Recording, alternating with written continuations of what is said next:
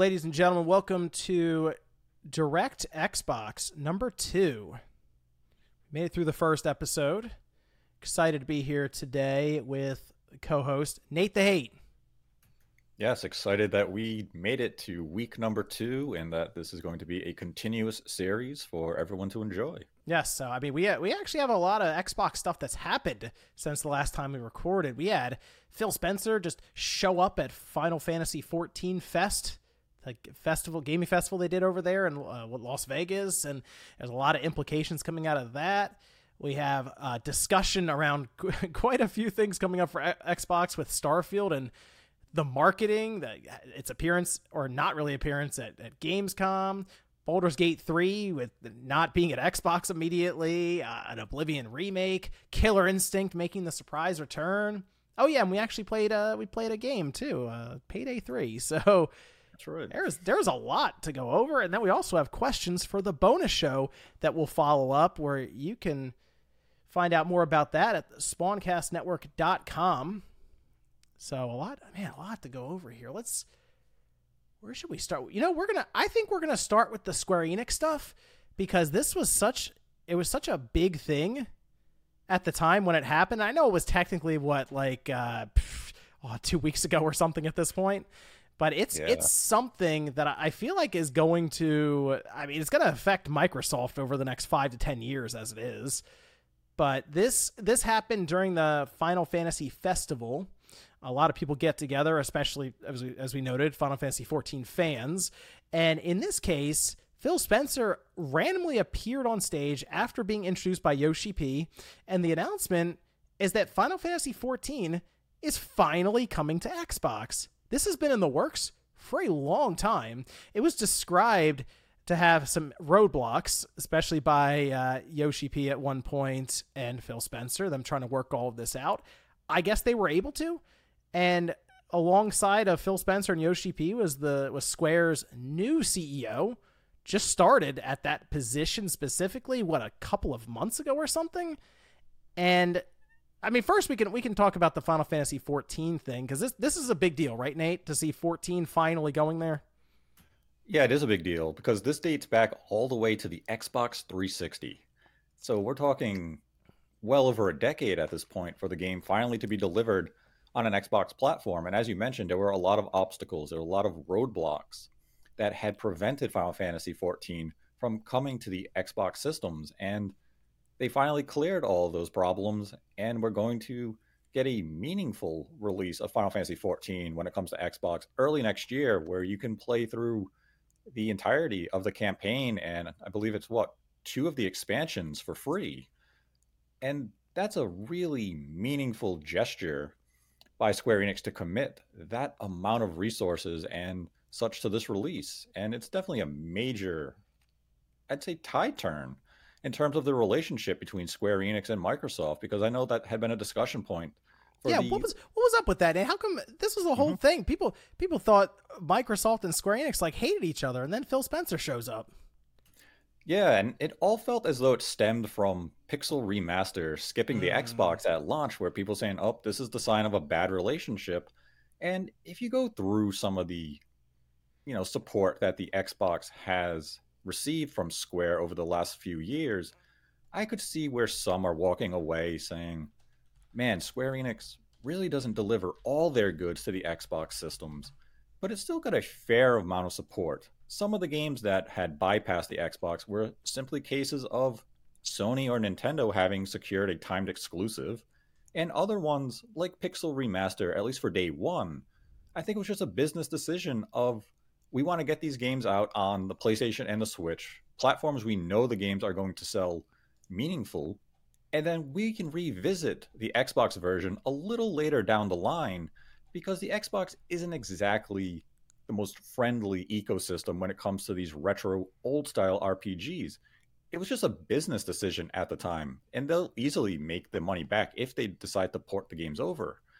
But it never felt as though Square Enix was deliberately shunning the Xbox systems, as some of the reports and I guess you would say conjecture online would suggest. Well, I was confused because over the last, if we just go back a year, uh, I mean, Square did have a lot of releases on the Xbox. Some I wouldn't have expected. I mean, they had like Stranger of Paradise, Final Fantasy Origin, that was on the Xbox. Chrono mm-hmm. Cross, the Radical Dreamers Edition, that was yep. on the Xbox. Uh, and I mean, they had a lot of Game Pass support as well. You had Final Fantasy 13. You had that trilogy come to Game Pass. You had Final Fantasy 7, 8, 9, 10, 12 all come to Game Pass as well. So there were there was definitely indications that they were working together. I guess it really just came down to why isn't Final Fantasy 16 here or why isn't Final Fantasy 7 remake on the platform after the Sony contract had expired? And still that can just come down to a business decision or is Sony continually writing a check to prevent the release? So, I mean, if you look at again, the for, if you go to the end like the last quarter of 2022, so last year, DioField Chronicle that was an Xbox release. Star Ocean: The Divine Force was an Xbox release, and Crisis Core Final Fantasy VII Reunion was an Xbox release. So just in the holiday mm-hmm. season last year, they had three titles come out on the yeah. Xbox. Yeah, I mean, I think a lot of people really focused on Pixel Remaster again and the omission of Octopath Traveler 2 because Octopath Traveler 1 did come to Xbox and mm-hmm. it came to Game Pass day one when it happened. Right. And it, that was a curious release because it has not come to the PlayStation line of platforms, which did get the sequel. That's where I think, to my understanding, I, I think it's because with the Game Pass deal, they had a company port that game, didn't they? That was like a weird release, yes. I thought, where it's not like oh Square just showed up with a port. They had like somebody else ported or something. That's why it's not on PlayStation. It's it's very weird that situation. I don't get it. I don't know. Yeah, I think it was a situation where Microsoft may have come in and said, "We want this version of the game we will fund the development of it for Game Pass for the Xbox release. If you guys aren't interested in doing it yourself in house, we'll fund the development and you find a port studio to handle it. And that may explain why it's still not on the PlayStation line of platforms. But I mean, Square support does feel as though it is turning that tide. And Final Fantasy XIV, or at least FanFest, with Phil Spencer, Yoshi P, the new CEO, I think was a very strong and powerful statement that Square and Microsoft are willing to work together. And I think we're going to see the impacts of this new relationship be felt almost immediately. Yeah, I it's going to be interesting to watch how this continues to unfold with with this support. And also it's going to I mean it's going to add more people into Final Fantasy 14, which is what Square wants and Microsoft wants this live service game, this this incredibly popular MMORPG on their system. So it seems like it makes a lot of sense for all parties involved. But with this new, do you think it's because of this new Square CEO? That's people are theorizing. All of a sudden, he shows up, and now they're shaking hands on stage. These type of deals usually take a few months to finalize. You have a long negotiation period. You have to have the talks. I think it's just a coincidence in terms of timing. I'm not going to say the new CEO hasn't maybe expedited some of these plans, accelerated them to make it a reality. But I think the discussions between Square Enix and Microsoft have been ongoing dating back to the prior CEO. But let's say this new relationship blossoms. The new CEO is definitely going to say, Yep, this was me. I cultivated this. We worked together with Microsoft to make all this happen. Now our revenues are up. We're releasing more games on more platforms. Sales are, you know, increasing. So I go back to it's just coincidental timing. And Microsoft and Square Enix have had ongoing discussions for several months now, dating potentially even into late last year. You think it's a I mean, do you think this is something that Square is looking at as let's let's hedge our bets. Let's make sure everyone's on the on on the same page here with this because Final Fantasy 16 is out now. Like that, that's done. They're gonna do more work to it. I'm sure they'll probably they'll do DLC. I'm sure and all that, right? To try to continue selling more copies. But eventually, they have to start thinking about Final Fantasy 17, and there's uh-huh. no guarantee in my mind. There's no guarantee that Sony's going to write that kind of a check again. You never know. That game's right. not coming out for another six or seven years. Let's be real. It's gonna be a minute, but right. There's a chance that might end up having to be multi-platform, and they probably want to have Microsoft on board with with that as well. Not that Microsoft's gonna come in and fund the whole project like Sony did, but you know you want to be in their graces and start building up that rapport for a potential big time release on the next Xbox Series and, and the PlayStation Six because I mean, if 16's out now, it, it might be like 20, 29 or 2030 for Final Fantasy 17. Yeah, it does feel as though part of this move is that they wanted to appease all three console manufacturers. And unless Sony or Nintendo is coming in with a check and securing a timed exclusive or preventing a release coming to another platform, I think we're going to see the vast majority of Square Enix projects moving forward coming to the Xbox. And I think they're going to go through some of that backlog of games that haven't come to the Xbox, like Pixel remasters, and we're going to see them come to Xbox and Game Pass potentially in the very near future. And if I'm Microsoft, that's exactly what I want to see happen. I would love for them to go into something like Tokyo Game Show and say, coming to Game Pass later this month is the complete Pixel remasters. We have Harvestella. We have some of those other games that came to Switch as a timed exclusive or PlayStation as a timed exclusive. Smaller tier things. I'm not talking Final Fantasy VII remake type stuff, but you know, like the Saga games, the Mana games, those types of things. Bring those over to Game Pass as quick as you can, and people are going to stop and say, okay, this relationship is real. What they talked about at FanFest is serious, and Microsoft and Square are invested in this. And now Xbox fans can look forward to, you know, potentially a really healthy relationship between the two companies. And again, unless Square is signing a deal with Sony or Nintendo, I think the vast majority of games will be coming to the Xbox moving forward. Okay, that that'll be something to keep an eye on as we get more announcements from Square Enix. Uh, but definitely something to to follow. And Final Fantasy 14 is set to release in 2024 on the Xbox Series, 4K support. It's like the faster load times and other features and benefits taking advantage of the newer hardware. So, uh, ex- exciting times for Final Fantasy 14 fans. New expansions coming up, and whole bunch of people hopefully about to join in from the Xbox side. So, and we'll see how this continues to play out as we get more games and stuff announced from Square Enix, and maybe, like you said, some of those Game Pass drops at Tokyo Game Show. Even is that, that mm-hmm. is that the next that the next event to keep an eye on for the Square Enix Xbox relationship? Um, you think? I would say yes, just given the Japanese nature of the show and you know Square Enix and that being one of their key audiences. I don't think Gamescom necessarily would be the venue I would choose mm-hmm.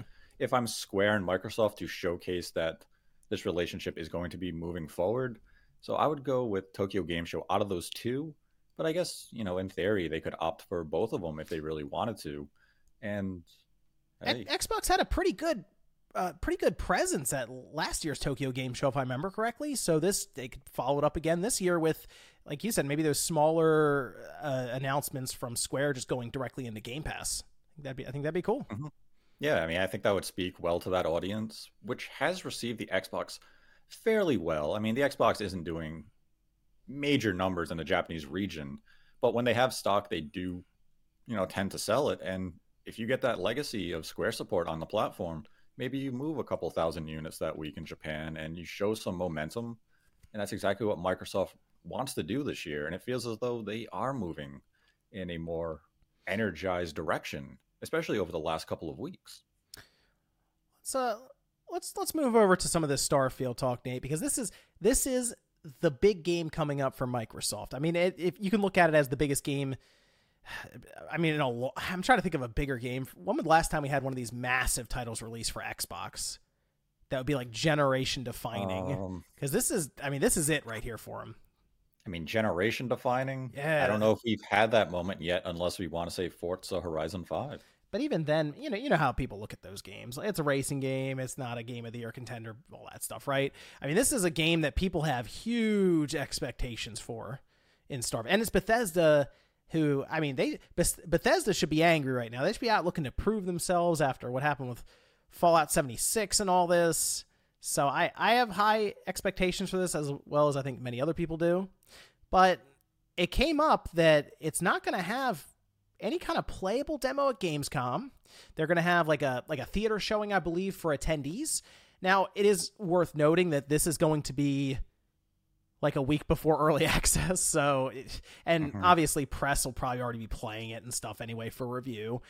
But still, it's it's it is interesting that one people have asked about the marketing for this game and why it's been kind of sparse for such a big title, and two, why they wouldn't try to have some sort of playable slice of the game for people at Gamescom. It is there an issue here for Microsoft? Should should they be pushing this game more, whether it's in uh, on TV, on ads for YouTube, basically anywhere they can for gamers? I mean, right now, from this minute of recording, we are three weeks from early access beginning. Mhm. Are you aware Starfield is coming out? No, I didn't know it. No, yeah, I mean, obviously, we had this. Right. We had this thing with um, Zelda, right? Where Zelda, there was Exactly. like no real marketing for. it. Everyone was like, "What's going on with Mhm. marketing? What's going on with marketing?" And the game came out and like exploded in sales. Right. I would say, I think people, their concept of time is warped due to our 24 7 news Mhm. cycle. That they don't seem to really recollect that we had a 45 minute deep dive Right. just over a month ago. It, it does. It feels like that was a long time. Doesn't that feel like it was a while ago though? It does feel as though it was a long time, but it wasn't that long ago. I And the majority of fans who are interested in Starfield, they know they're getting the game day one. Like, yes, there's going to be that casual audience that you still have to market the game to, and you have ample time still to do that. They released the animated shorts on YouTube, which have millions of views, so that reached an audience. And as for Gamescom not having a playable demo, we don't know how easy the game is necessarily to demo. How much what would you show people? You're not going to show you know the customizations options for your character. So you're just going to drop them in a planet where you can explore. You're just going to put them in space and say uh, go around this Yeah, this is sector of the solar system this is a hard game to demo, isn't it? Yes it's an exceptionally hard I- game to demo and that's why i think a, a theater presentation with a trailer of whatever kind just to generate some hype is more than enough and i feel as though the only reason starfield's marketing is under attack right now is because san diego comic-con came we got a new trailer for spider-man 2 and all of a sudden everyone was sitting there saying well how come microsoft isn't making starfield an event? But they had. They had done so in june. We don't need to market games six months in advance anymore. Like when you and I were younger, where we would pick up a copy of EGM, Game Informer, Next Generation magazine, and be plastered with numerous print ads. There was like a lagging game. effect back then. You're right, where Mhm. the magazine would be made three months or something before we would even be able to see it on store shelves, and it, there was a lot going on trying to sync up that timing. Whereas now they click a button that says "Go Live," and we have it in front of us like minutes later. Right. And like the Twitter account is active.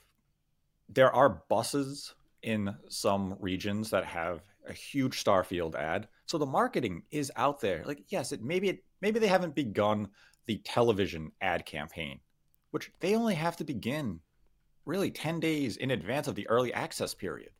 They don't need to go any further beyond that. And I think it's just that people are looking for something to critique the game with right now because they feel as though it's it's a bad faith argument. This isn't coming from the Xbox circles. It feels as though it's coming from external circles who are just arguing for the sake of belittling the Xbox leading up to its major release for the generation. Well, let me ask you this: Do you think uh, we're talking about advertising? Do you think, for example, we see a commercial for Starfield on opening night for the NFL? That's on September seventh, so the day after it comes out. I'm just saying that seems like a good spot. I'm, I'm just wondering if It I'm going to be watching that game and Starfield's going to pop up as a commercial. You know what? I'm going to say there will be a Starfield commercial that night. I feel like I'm having deja vu. There's going to be a Starfield commercial. I'm having deja vu. Weren't there rumors of Starfield at the Super Bowl? Was there? Were there?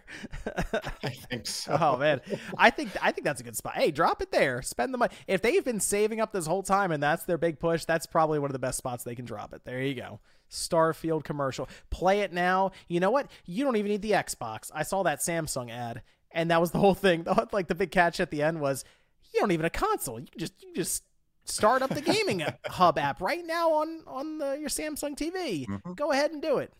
Uh, Right there, simple to the point, and I mean, yeah, we could potentially see it at that first football game, but I'm gonna say in those last two weeks of August, we're going to see a significant lead up to the early access period Mhm. because even those with Game Pass, you and I included, you have to admit there's there's a bit of a temptation to pay that was it thirty dollars to get the deluxe version yeah. a week early Yeah. Yep. because it, it's sitting right there. Like, do I really want to wait a week to experience Starfield? Everyone else is going to be talking about it, but I can get it on Game Pass. But for only thirty dollars, I can play it a week early. I can dive in. I can be part of the day one conversation. And we saw how well this worked for Microsoft with Forza Horizon 5, where they had well over a million people pay into the early access period. Starfield is probably going to eclipse that easily. I hate the early access period, by the way. The game's ready. Just launch it. The game's ready. I mean, you're not wrong. it's not wrong, It's ready but- to go. Uh, I mean, been, this has been a thing for so long. Uh, but I, either way, I, you're right. There's gonna be like that FOMO of everyone's gonna be playing this game. I, I want to play it now. I'm gonna spend thirty dollars on top of my Game Pass subscription. Uh, Mhm. But it's uh, it, it is there's that question of how much they have to advertise the game itself, or can they just advertise the service with the game attached to it? But I feel like if you have a game like Starfield, you parade that thing out constantly. Look, look, especially if it Right. gets the reviews. If it gets something in the 90s, I mean, there should there should be Starfield everywhere. Starfield Game Pass Yes. everywhere, right? And that would start up once those reviews do drop, which Sure. let's say it would probably be the week, a few days ahead of the early access period. So that's what you're going to make those TV campaigns all about. You're going to have 10 out of 10 Mm-hmm. IGN, 9.5 GameSpot, 10 out of 10 Game Informer. You want to do that review accolade type of trailer where you just hammer in this is a game of the generation and cite PC Gamer. So people see the trailer and say, whoa, We need to come up with a catchphrase so we show up in those things. we do. We did, uh, Hmm. maybe we'll maybe we'll our rating will be worth a download. There you go. Worth the download. Worth a download. Spawncast That doesn't nah, explodes towards it. Something a little better than that. Ah, All right.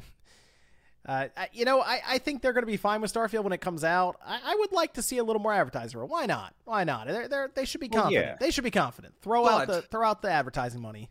But you see, to counter that, aren't they already advertising with the headset, the controller? Yeah, I guess they kind of are, but Like, there has been that type of marketing. It just feels as though people want to be bombarded with a new hype trailer every week. And I really think it comes back down to that Spider Man 2 trailer at Comic Con. Had that not happened, I don't think the know what's- conversation around Starfield marketing you know what's interesting though. Nate? I, I swear, I, I see sometimes these companies can go too far with the advertising, and people Final don't want to see it anymore. I was going to say Deathloop, but sure, you could say sixteen, where where people just don't want to see it anymore. So there is there is this tightrope of how much do we show before it becomes overexposed. So it's eh, Deathloop was tough. overexposed, and you and I said it when Deathloop finally came out and we got to play the game. None of the marketing did the game justice. Nah, it didn't. It it wasn't what I thought the game was going to be. And to Final Fantasy 16's point, by the last by the time the game finally came out, I was overseeing media. I was ready to just go on a you know a blackout. right. I'd seen enough of the game. I knew I wanted it. And I have a feeling Bethesda is approaching the marketing of Starfield in a very similar way. We showed you an hour of gameplay. You have seen the trailers. If you have interest in this game, you already know you're there day one. We don't need to sell you on it. And that's going to be millions of individuals. The people we have to convince will do in those upcoming weeks, 10 days before launch, and then throughout the duration of September, and then again leading into the holiday they're going to do this very calculated. Maybe it will mirror what Nintendo did with Tears of the Kingdom to a certain extent. But I'm not concerned about the marketing at all. Those interested in the game know it's coming. Well, we we know it's coming, and we will be talking about and covering Starfield when it gets here.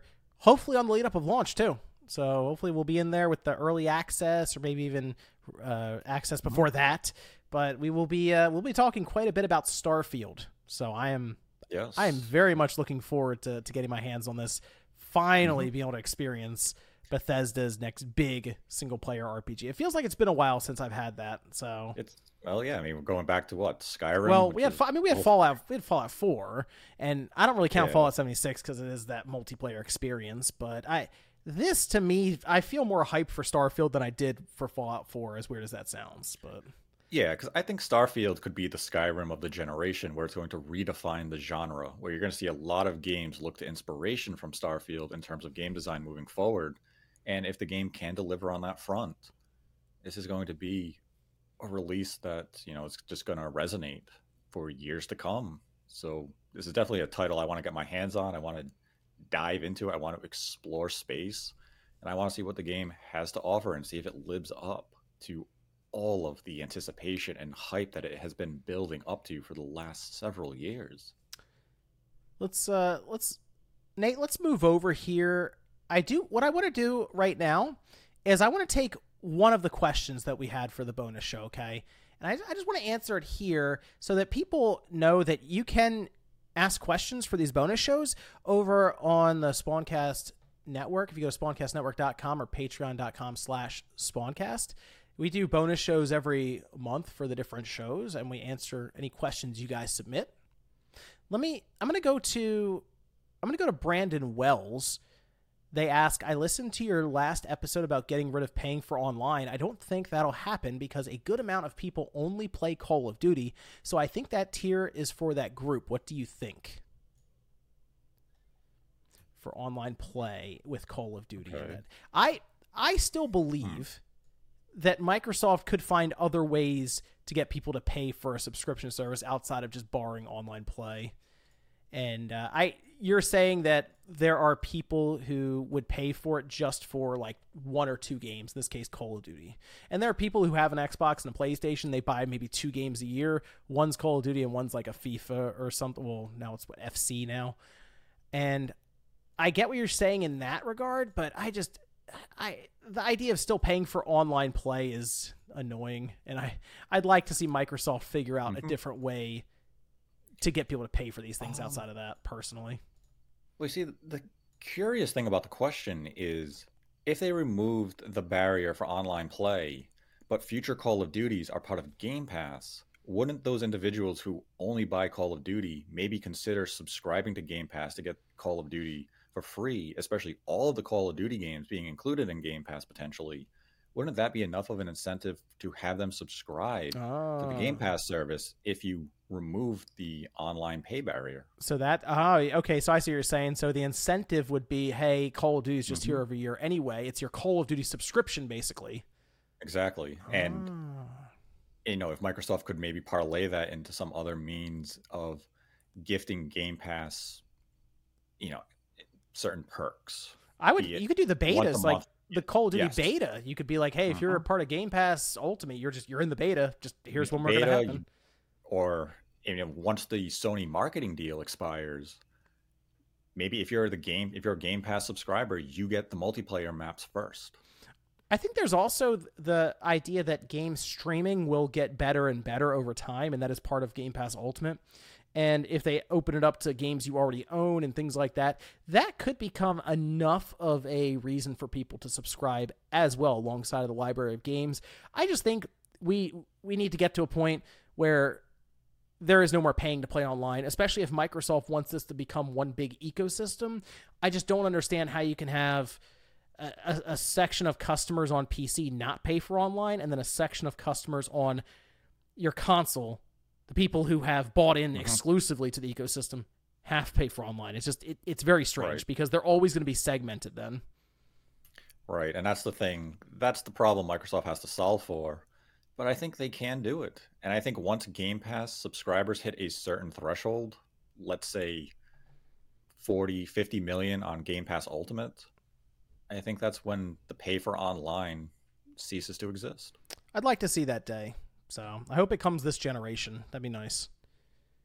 Let's let's go over to and you as I mentioned, was a question. Thank you for uh, for Brandon Wells. And we have a bunch of other questions that we'll follow up on in the bonus show that we will upload uh, exclusively to the uh, the Spawncast network. So check that out there if you want to support the show and have your questions answered. Let's let's go over here to Baldur's Gate 3. So Baldur's Gate 3 seemingly has found its way to having at this point three different releases. It's already out on PC to I mean ridiculous reviews. It's sitting at at the time of this recording a 97 on Metacritic. Uh, but it, it's already out now on PC. It's going to come out on PS5 September 6th, and then it's going to come out on Xbox later. We don't know when, but I, I'd like to think it's going to make it out this year.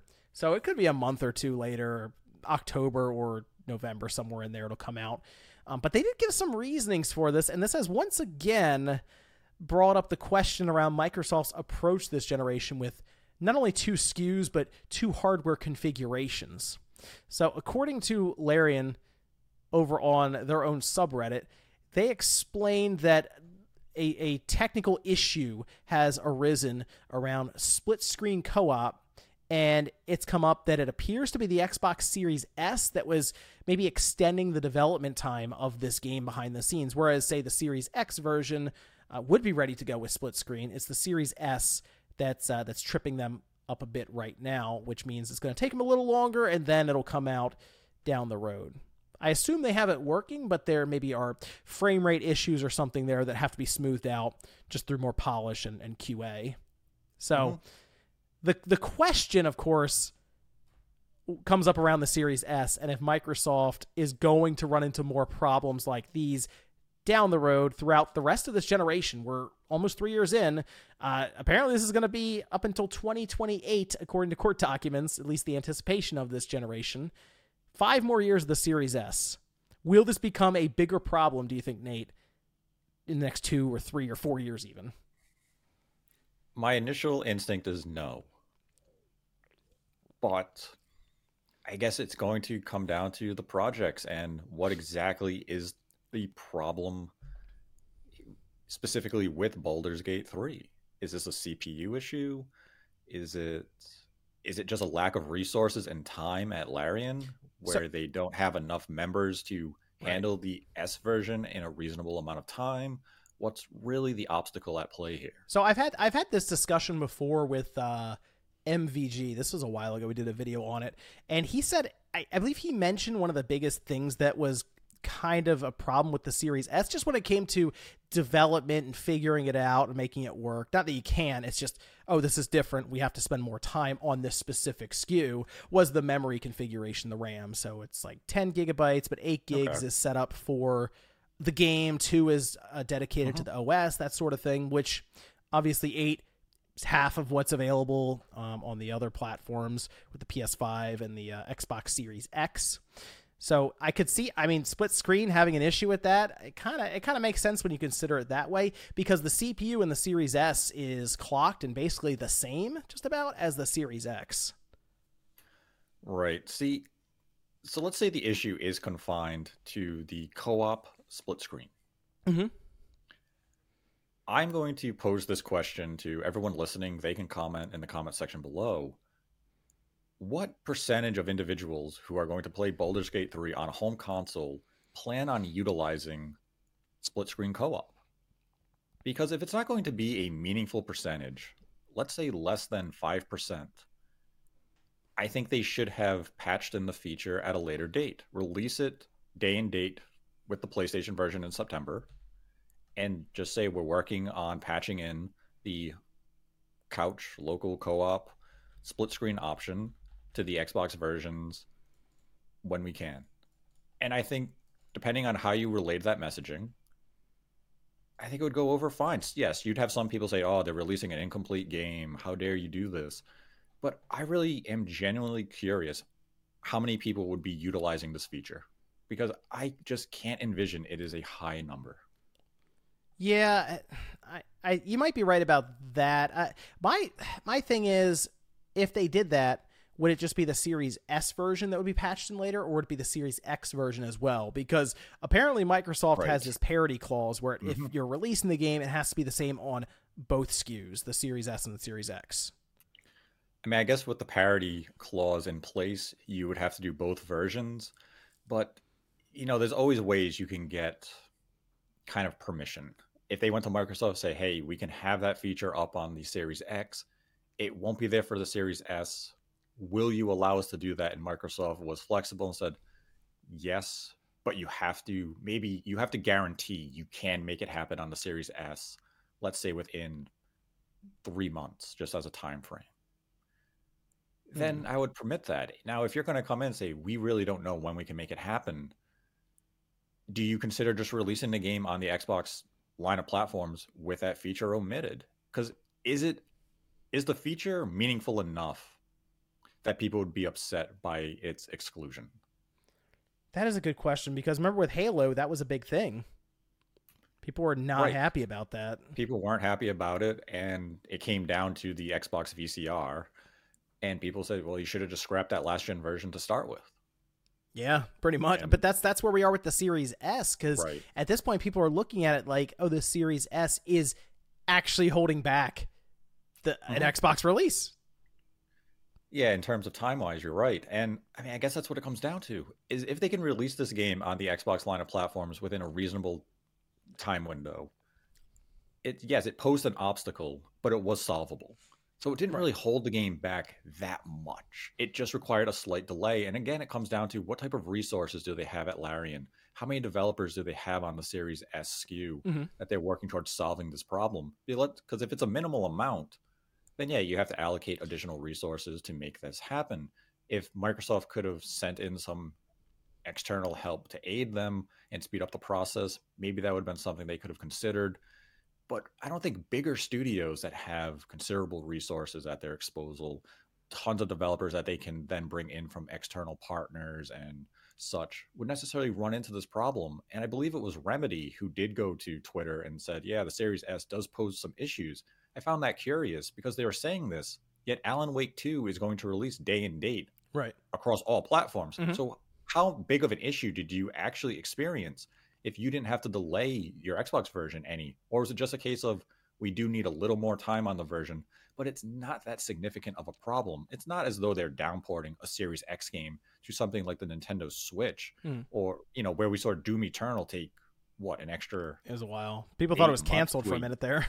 yeah, it took almost a year to come out. We're not seeing those types of timetables here. We're seeing maybe three to six months. Mhm. And again, I think it just comes down to, I mean, I'll I'll keep harping on it. If the feature isn't essential to the game, if it's not going to be used by the majority of players, patch it in later. Release the game day and date, and patch in the feature later. Hmm. Because I really want to know the percentage of people who are going to utilize this feature. Because if it comes in low, Larian may have made the incorrect call here.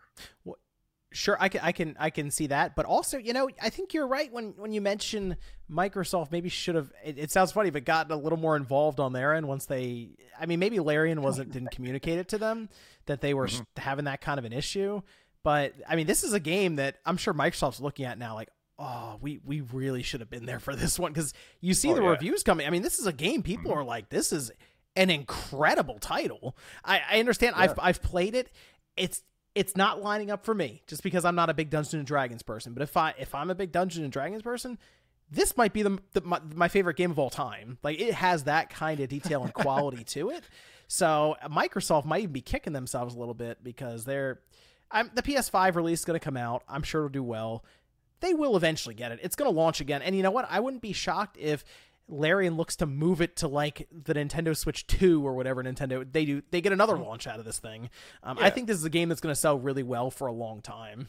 Mhm. I mean, and that's going to be the thing. If Microsoft potentially knew about it earlier, they could have aided with better documentation to f- try to figure out and solve some of these problems because they definitely do do that for development Yeah. partners of what are Mhm. you experiencing due to the RAM issue or the CPU graphics or whatever. Okay, we're going to try to figure out and configure some solutions for you so you can speed up the process or make this easier on yourselves. And you know, there's that rumor out there as well that Baldur's Gate 1 and 2 will be coming to Game Pass. It Yep. hasn't been announced yet, so we don't know if it's actually going to come to fruition. But it shows that Microsoft definitely has interest in this IP, and they would have loved to have Baldur's Gate 3 the three day and date with the PlayStation 5 version. So eh, it's definitely a curious situation, and They could be working to help them now, though. That, I mean, we don't know. It, it's possible, but it you feel like if they had been aware of how like I wasn't. I mean, I'm sure people who were playing it in early access were like, "This is gonna be the greatest game ever." I wasn't expecting them to show up with a 97 on Metacritic. no, this game. I don't think this game was in anyone's game of the year conversation until it launched. Well, the- Even the community manager said, "Oh, I, I you know, I was, I, I'm, I'm getting all this stuff together for social media, and I was letting them know about a hundred thousand concurrent. Expect that to the developers and stuff who have to help maintain, you know, all the ser- the, the cross gen stuff, all of this, and they get hit with eight hundred thousand concurrent players on Steam. so Yeah, so, they I weren't mean- even expecting it. Yeah, that's that's telling. And to revisit the Starfield marketing topic, how much marketing did you really see for Baldur's Gate 3? That's a good point. That's a good point. That's a good Hmm, point. record record breaking over here, and That's no one can really point to anything outside of that censored trailer that they showed of the bear. Hey, it's their mascot. Hey, I got everyone talking. The bear romance scene. There it is. There it is. Uh, hey, and, uh, Baldur's Gate three. Like I said, for Dungeons and Dragons fans, you're gonna have a great time with it. So, but they'll they'll hopefully have it out on Xbox before the end of this year, and uh, they hopefully get that Series S situation solved. Doesn't hopefully it doesn't pop up too much more as we go forward. Let's talk about let's talk about this. This is this is an interesting story that I, I have some questions about the sourcing for this, but it was a hot topic, and it would absolutely have to do with Microsoft because it's one of their IPs now, and that's the Elder Scrolls. This, though, being Oblivion getting a remake. Okay, so backstory this popped up on Reddit Gaming Leaks, and I saw it as soon as it went up, and in real time, I saw it get pulled down because I had gone back to the page later on to get some more notes and it was gone. I was like, what happened? So I had to go around. Unfortunately, some people had screenshots of it and all of this, but apparently they were able to confirm, this being the mods over on the Reddit, that this person had employment at some point or was part of Virtuos, and they just leaked all of their different projects that were in development. They had code names, the whole thing. So while there were, uh, what, four other games, we were mostly focusing in on Project Alter, which is an Elder Scrolls 4 Oblivion remake that they're attempting, according to them, to launch end of 2024 to early 2025. They mentioned that it would use a combination of Unreal Engine 5 and Oblivion's engine, which I believe is Gamebryo, that being the foundation for Creation Engine that it eventually turned into. Uh, I it's it's curious that they would pick out Oblivion to remake. Again, this is Virtuos. Uh, Virtuos has done some good work in the past. I think they're going to do some more good work with something like Metal Gear Solid 3 remake. But Oblivion is that is Oblivion the one you would go to? No. But what would you go to? Man. Cuz I thought of Morrowind right away. I'm like, why is why aren't they yeah. remaking more cuz Morrowind needs help. Like if you play that game now, right. it's it's tough. It really is. Like that's that's they were still trying to figure out the 3D combat and all these things and it's mm. you go from Skyrim to that, it's like wow, they've improved massively. I feel like you go to Morrowind, there's a lot there with the lore, the world, the characters and you just you fix up mechanics, you make it more modernized, you put it in a, a Unreal Engine 5 if you want, and it becomes a whole new game Whereas I still feel like Oblivion yeah. holds up a bit. That might be the reason why they chose Oblivion, though, mm-hmm. is that the amount of work necessary is okay. minimal. So they can, you know, they can churn this out rather quickly. And it's funny that this rumor had sprouted up because last June, when MVG and I were doing our Xbox Showcase predictions, one of my predictions was an Oblivion remake. Oh, Nate's Nate's feeding the info early. That was a year and ago it was something I was hearing at the time as being shopped around. I was never certain if anyone had actually secured the project, but it was something that was going around. So that's why I was like, oh, I'll throw it in as a prediction. Be- well, at the time, we also didn't know it was only going to be a 12 month show. So it was like, ah, we'll throw it in there for fun. If it's there, it's going to be hilarious. And all of a sudden, this rumor pops up. I was like, oh, Virtuos, huh? Like they're the ones who ended up with this with this contract. That's interesting. And the timeline generally matched what it was sounding as though they wanted something out quick because they want to give it that buffer between Starfield and when the eventually we'll get a new Elder Scrolls game in, you know, 2030. Someday. yeah. So it's an interesting project if it does end up coming to pass. And I would say it's really probably chosen as this is the least amount of work we have to do. It already has HD assets. We can retouch the environments, retouch the character models, leave the core game identical. Basically, a Metal Gear Solid 3 Delta situation. They, keep the structure, keep the foundation identical, and just build up visuals. What do you think about the the engine, Unreal Engine Five, and still Oblivion's Gamebryo engine. You know what I thought of yeah. when they mentioned that? I was like, I wonder if they're going to do that thing where you can switch between the old graphics and the new graphics on a well, like pressing a button. Mm-hmm. That was my first thought oh, too. okay, is that it's going to be something similar to Halo Anniversary? Mm-hmm. Yeah, you'd hit a button, or or that mm-hmm. GoldenEye mm-hmm. game that ever came out. Yeah, that one that you can emulate. The good one. what- yeah, the good one, not the one we ended up getting. Oh gosh. But yeah, they could go that route. And I mean, if the timing is the only thing that makes me a little suspect because the game had come out in early 2020, uh, early 2006. Originally, it was supposed to come out at the Xbox 360 launch in 2005. So we're not quite at that 20th anniversary. But if it, let's say it came out in 2024, they Mhm. could still market it as a 20th anniversary re-release of Oblivion if they wanted to. No one's going to argue a few months in terms of semantics because they can use it as a big hype moment of, do you remember when this game came out and it changed the RPG for the home console?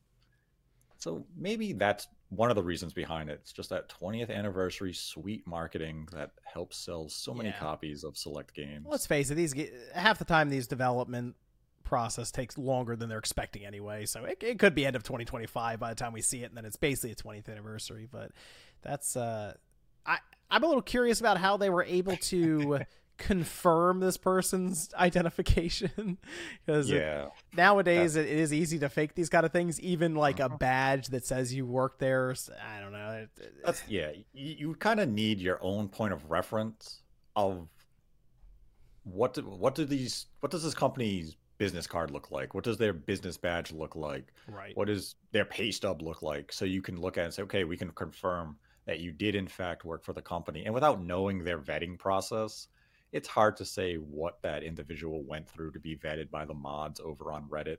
I'm not going to doubt that the mods did their due diligence, but there are some people who will go to extreme lengths to claim that they got mod, you know, verified on a website and gave fake information just for a laugh. Sure. Well, I, I will find out in like a year and a half. So there you go. Yeah. I mean, eventually, if it's real, they have to announce it eventually. I think that'll be a pretty, big announcement for them if, if that is a thing. So good way to fill in the, the gaps too between that and Elder Scrolls 6 and 2030. Let's let's talk about uh, a game you were really excited for, Nate. Like you got you were you were hyped up over there. Killer Instinct out of nowhere. I mean, no one expected this. Killer Instinct is making somewhat of a return, and this was in a tweet that was posted on their on their account saying, "Our friends at Iron Galaxy are back, and together we're bringing you Killer Instinct's free 10th anniversary update later this year, including a balance update, improved matchmaking, and 4K support for the Series X and S, with more info coming soon." Uh, Iron Galaxy also quote tweeted it, saying the band is back together. Stay tuned for Killer Instinct updates in the near future. Mm-hmm. Did anyone? I mean, anyone expect this? It, it, I know it No. kind of coincided with Evo, 'cause, you know, a lot of fighting game stuff happening. Uh, I, I, don't, I didn't see anyone who was like mentioning this leading up to this at all because Phil Spencer and Matt Booty had been making the rounds in interviews saying they were trying to find someone who could do Killer Instinct, but really they've only had Double Helix and Iron Galaxy work on it, and Double Helix is like an Amazon studio now. Right. So it's uh, them and Iron Galaxy. Iron Galaxy had uh, what was it, Rumbleverse or something, and Yes, that got shut down earlier this year. So I Mm-hmm. kind of wonder if that freed them up to come back and do this. Yeah, they likely had nothing else to do, and they were looking for a contract. They were looking for some work, and there's Microsoft saying, "Hey, want to work on Killer Instinct?" They're like, "Yes, we do." Hey, shout Cool. out to Rumbleverse, making it happen. Killer Instinct come back, and I mean, Killer Instinct. We talked about it a little bit in the first show, but Killer Instinct on the Xbox One was a fantastic fighting game. The only issue I ever had with the game Mhm. was just the rollout of content because I'm in, I'm that one individual who just wanted a complete edition that I could go to the store, buy, have all the fighters, all the stages, and I get you know they did the season releases that now is an industry standard, especially for fighting games. But the game's mechanics, the character, the roster, everything is just sublime. It's a fantastic game that didn't get the love and recognition it deserved. And now, if it can, 10 years later, I hope that it does. I, I also hope that this is a commitment for That's the the question. That's the I question. Is this a one-off, Nate? What is this? We know that they were shopping Killer Instinct around, so I wouldn't be surprised if we are going to get a brand new Killer Instinct game, whether or not it's from Iron Galaxy or another fighting game external partner. You know that remains to be seen. But I think this bodes well that we are going to see a new Killer Instinct potentially this generation, and that Microsoft is utilizing those old IPs in their catalog, and they're willing to re, you know revive them because this is a game 10 years ago now that not many people talk about though they should talk about it it's such a fantastic fighting game and with street fighter 6 tekken all the fighting games really in a renaissance killer instinct deserves to be in that conversation So I mean, here's the here's the obvious thing right now. They have Iron Galaxy coming back for this. They probably messed up a bit with Double Helix because obviously Double Helix came in, got built the game really right, and then Iron Galaxy kind of continued it with the updates. This feels like a game where you need to have really a reliable developer that can consistently work on it going forward. If this isn't just a one-off. Right. You need yeah, you need a partner who can commit to the game that if you do the season type approach again, that they are willing to work on the game for three, four years, however many seasons you really want to do. And then when it's time for a sequel, that they're they're available. So by going to an external partner, you definitely put yourself in a precarious situation of are they going to be available if we want a sequel in five or six years? Right. And that's where you would love for it to be an internal development studio to handle it. But when you look at Microsoft's internal studios, they really don't have one that is well equipped for fighting games. Well, this So- this to be honest, I mean, this seems like I, I'm not sure what else Iron Galaxy has necessarily going on as, in terms of live They service stuff. lineup for an acquisition. This seems like if Microsoft is serious about Killer Instinct, this is a more strategic acquisition. Whereas when they buy someone like Activision Blizzard, that's more like we're just gonna we're just gonna own all this stuff now. This feels like one that makes more sense in order to have a serious future with a killer instinct, right? That's that's just the way I'm viewing it. I know we there's been a lot of pushback on the acquisition stuff when it comes to the big publishers, but with someone like Iron Galaxy who clearly is able to create a killer instinct and, and they want to have killer instinct. Uh-huh. Double Helix got picked up by Amazon while they were doing like after the killer instinct stuff. They probably could have been around to do the seasonal updates, but they weren't available then. Yeah, I think an acquisition, like if let's say this is a tryout for Iron Mm-hmm. Galaxy, and they perform well, and Microsoft decides we're going to acquire you. It's not going to cost them much money. This is essentially the equivalent of when Sony bought Housemarque. Yeah, exactly. It's not going to cause much much of a stir online. It's going to be like, oh, okay, Pretty much. that's. That's the No way I'm looking at it too. I mean, they helped out with Metroid Prime Remaster. They helped out with Last of Us Part 1. But for the most part, they are a studio who is good at doing the remasters and and, and helping mm-hmm. out support work on remakes and stuff like that. And then ports, obviously. They've done some pretty good work for the Switch. So they Yeah. they seem like they would be the ones to come in and just take over work for maybe even a brand new Killer Instinct.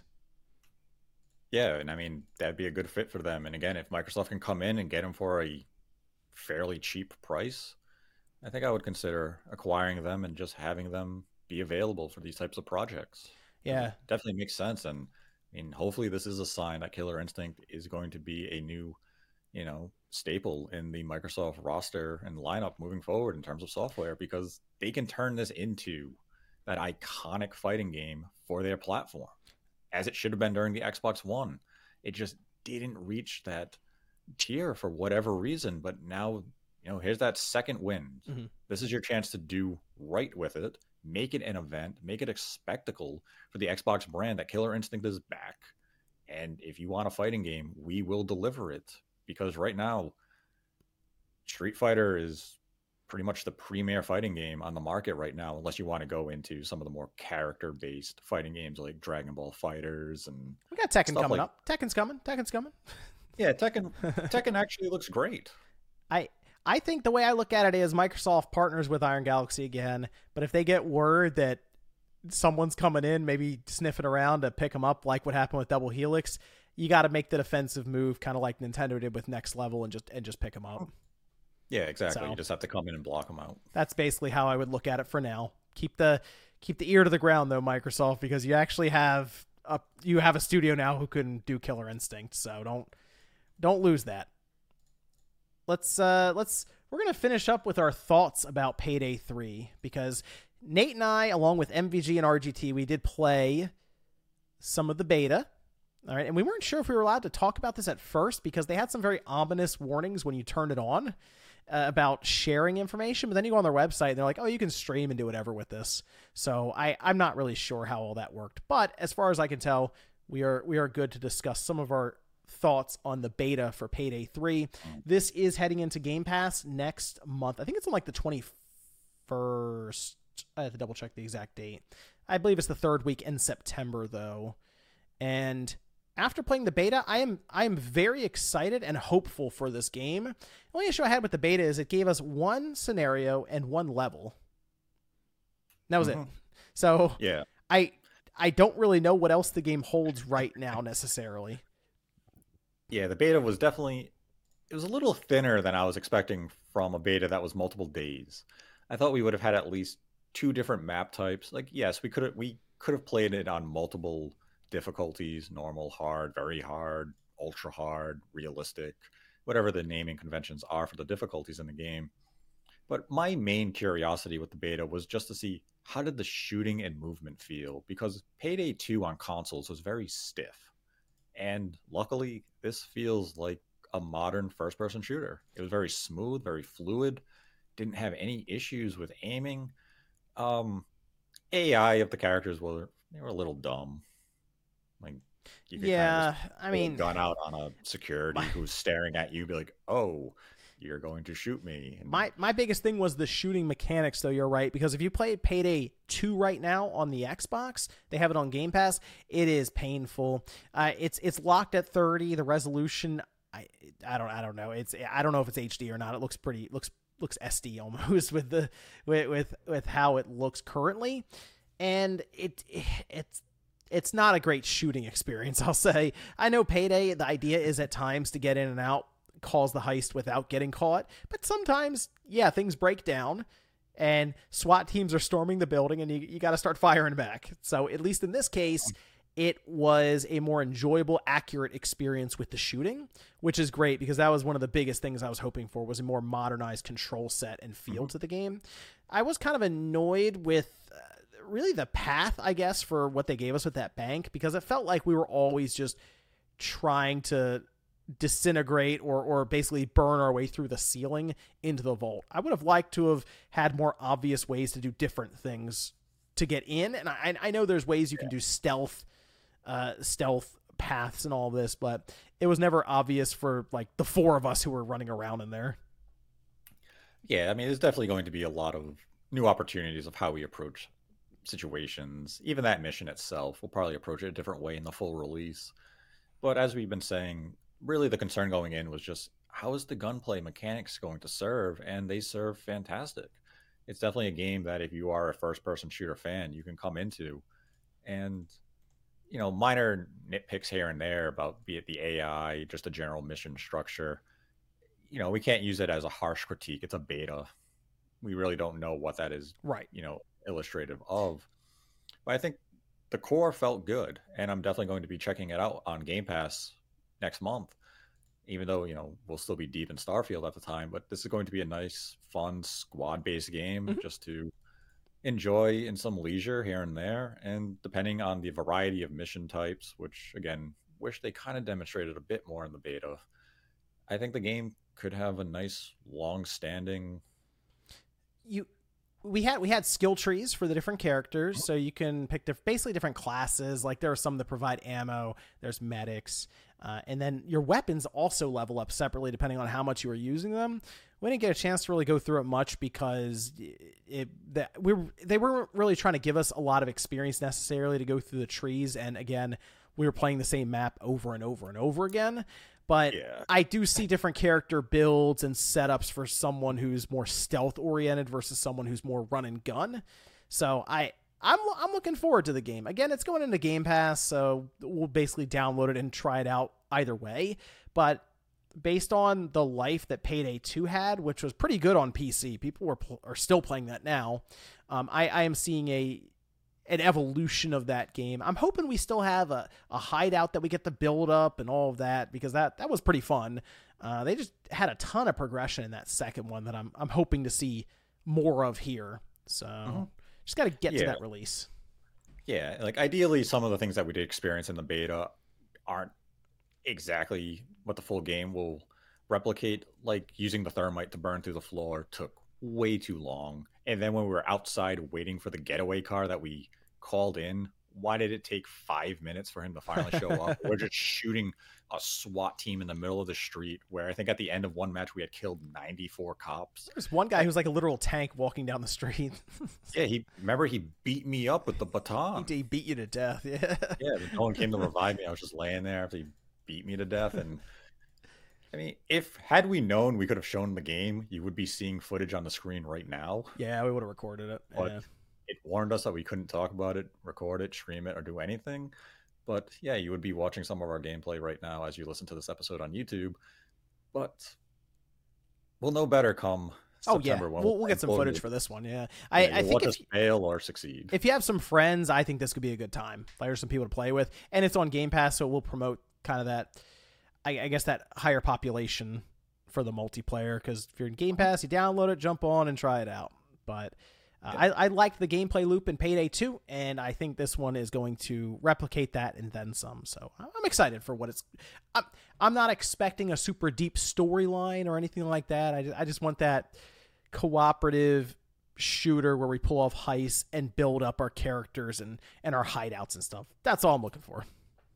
Yeah, just looking for some fun and try to do some cool stuff with mm-hmm. robbing mm-hmm. banks or offices or whatever the environment the game decides to give us and see how Sean will probably fuck everything up. Only have the jewelry store level where we go in and just smash all the glass with like pickaxes and run off with jewelry. That was that was a funny one. You could complete that mission in like 30 seconds. You just run in, just start bashing in all the jewelry display cases, just snatch and grab and get out of there. Uh, See, Payday 3 might be a Patreon video Ooh. where we, where we play as a squad and you'll have Sean yelling at the people, get down. That might be it. Yeah. Sean was getting, re- he was getting real personal with some of those NPCs. yeah. Poor bank teller was just like, do you want a lollipop with your withdrawals? Shut up. Yeah.